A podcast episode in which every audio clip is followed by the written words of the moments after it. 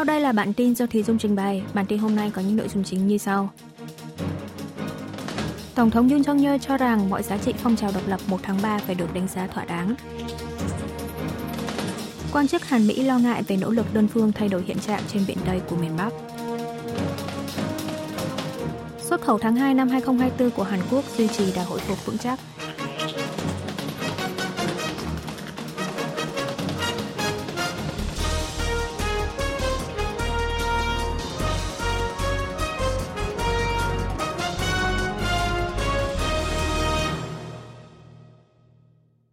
Tổng thống Yoon song yeol cho rằng mọi giá trị phong trào độc lập 1 tháng 3 phải được đánh giá thỏa đáng. Chính phủ Hàn Quốc ngày 1 tháng 3 đã tổ chức lễ kỷ niệm 105 năm phong trào kháng Nhật giành độc lập 1 tháng 3 năm 1919 tại nhà tưởng niệm liệt sĩ Yu Kwon-sun ở quận Trung, Seoul.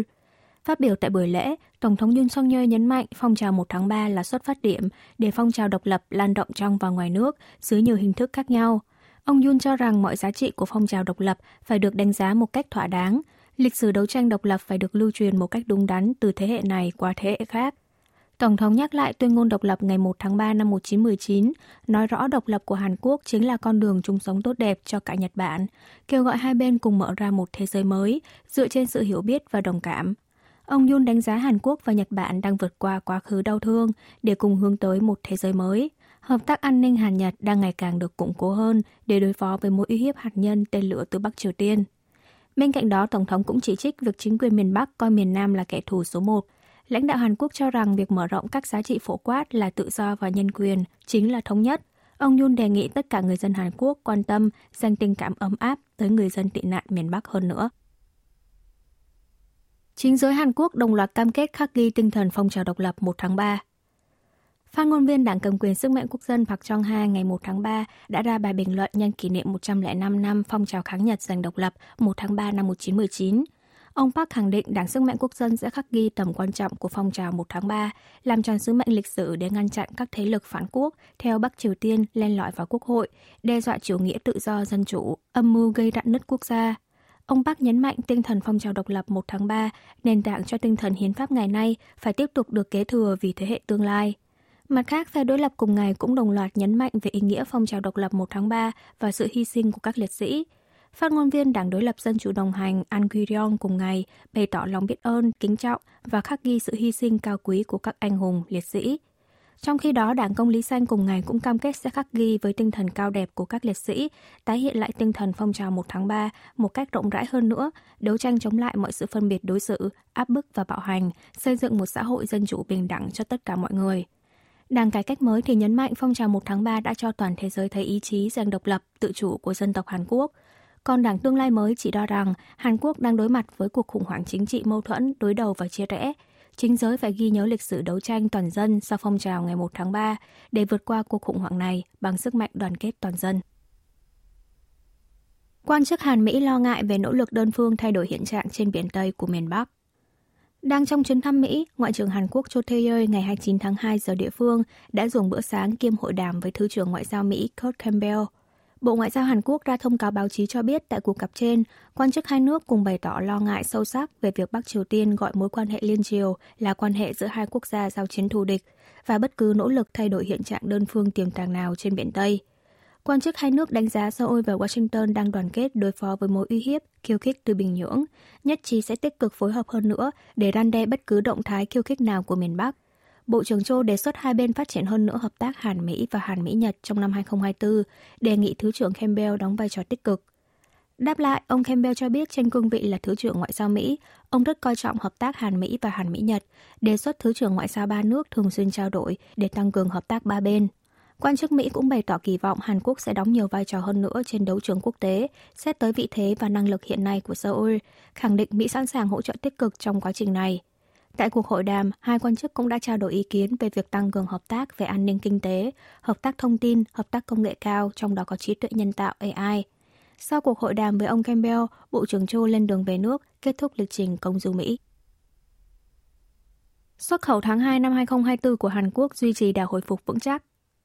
Bộ Công nghiệp Thương mại và Tài nguyên Hàn Quốc ngày 1 tháng 3 công bố trong tháng 2, tổng kinh ngạch xuất khẩu của Hàn Quốc đạt 52,41 tỷ đô la Mỹ, tăng 4,8% so với tháng trước. Kim ngạch xuất khẩu theo tháng đã tăng 5 tháng liên tiếp kể từ tháng 10 năm ngoái. Mặc dù trong tháng 2 có kỳ nghỉ lễ Tết Nguyên đán, số ngày làm việc giảm, thêm vào đó nhu cầu nhập khẩu của Trung Quốc giảm vào mùa xuân, nhưng xuất khẩu của Hàn Quốc vẫn duy trì được đà hồi phục vững chắc. Xét theo mặt hàng, kim ngạch xuất khẩu chip bán dẫn ghi nhận đà tăng 4 tháng liền. Trong tháng 2, xuất khẩu chip bán dẫn đạt 9,9 tỷ đô la Mỹ, tăng tới 66,7% so với cùng kỳ 2023, mức tăng mạnh nhất trong vòng 76 tháng kể từ tháng 10 năm 2017. Kim ngạch xuất khẩu sang Trung Quốc, thị trường xuất khẩu lớn nhất của Hàn Quốc đạt 9,7 tỷ đô la Mỹ. Xuất khẩu sang thị trường Mỹ đạt 9,8 tỷ đô la Mỹ, tăng 9%, đà tăng 7 tháng liên tiếp. Trong khi đó, kim ngạch nhập khẩu tháng 2 đạt 48,11 tỷ đô la Mỹ, giảm 13,1% so với cùng kỳ năm trước. Theo đó, cán cân thương mại tháng 2 thặng dư 4,29 tỷ đô la Mỹ, tiếp tục đạt thặng dư 9 tháng liền từ tháng 6 năm ngoái. Quốc hội Hàn Quốc thông qua phương án hoạch định khu vực bầu cử cho tổng tuyển cử. Quốc hội Hàn Quốc ngày 29 tháng 2 đã mở phiên họp toàn thể cuối cùng khóa họp bất thường tháng 2, thông qua dự thảo sửa đổi luật bầu cử, trong đó có phương án hoạch định khu vực bầu cử cho tổng tuyển cử ngày 10 tháng 4 tới. Trong số 259 nghị sĩ đương nhiệm tham gia bỏ phiếu, có 190 người bỏ phiếu tán thành, 34 người bỏ phiếu phản đối, 35 người bỏ phiếu chống. Trong dự thảo được thông qua cùng ngày, chính giới nhất trí giảm một ghế nghị sĩ đắc cử theo tỷ lệ ủng hộ của cử tri với đảng, giữ nguyên số ghế nghị sĩ ở khu vực tỉnh Bắc Sơn La là 10 ghế như hiện nay. Số ghế nghị sĩ ở thủ đô Seoul giảm một ghế, ở thành phố Incheon và tỉnh Gyeonggi mỗi nơi tăng thêm một ghế.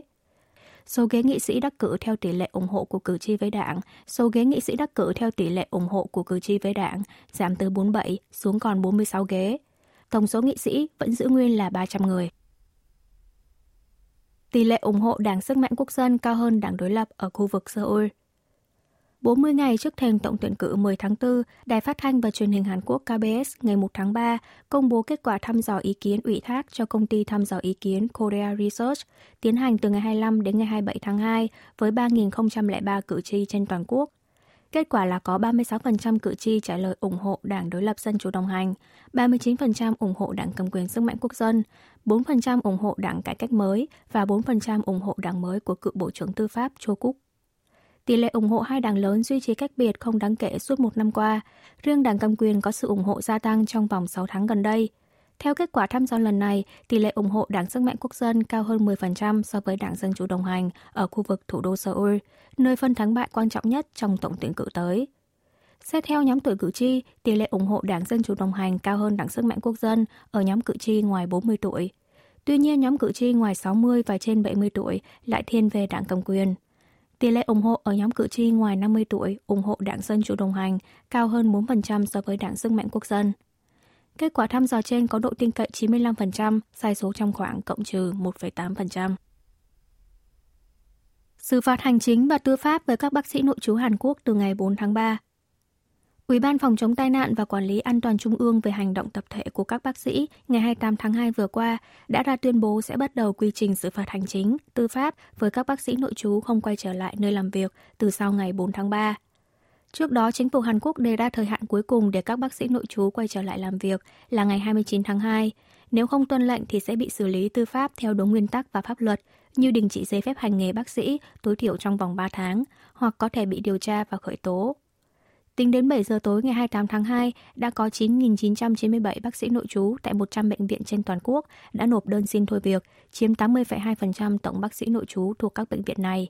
Trước đó, cho đến 11 giờ trưa cùng ngày, đã có 294 bác sĩ quay trở lại làm việc. 15 cựu chủ tịch Hiệp hội Bác sĩ Nội trú Hàn Quốc cũng đã tuyên bố, nhấn mạnh việc chính phủ nâng chỉ tiêu tuyển sinh trường y sẽ không thể giúp cải thiện thực trạng u ám cho các bác sĩ, kêu gọi chính phủ phải có biện pháp giảm nhẹ gánh nặng tư pháp khi xảy ra sự cố y tế và có chế độ đãi ngộ phù hợp với các bác sĩ. So Min Kyu giành quán quân bài thi ngắn giải vô địch trượt băng nghệ thuật trẻ thế giới.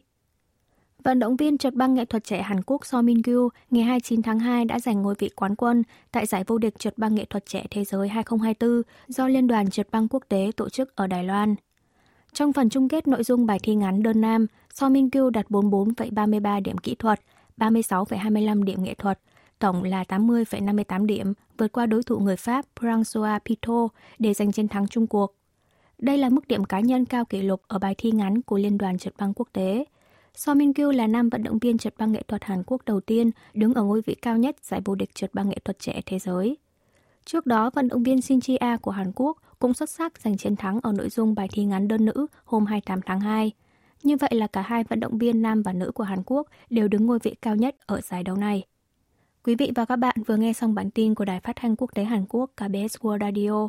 Tiếp theo là chuyên mục Tiếng Hàn qua phim ảnh từng lên sóng năm 2016. Mời quý vị cùng lắng nghe.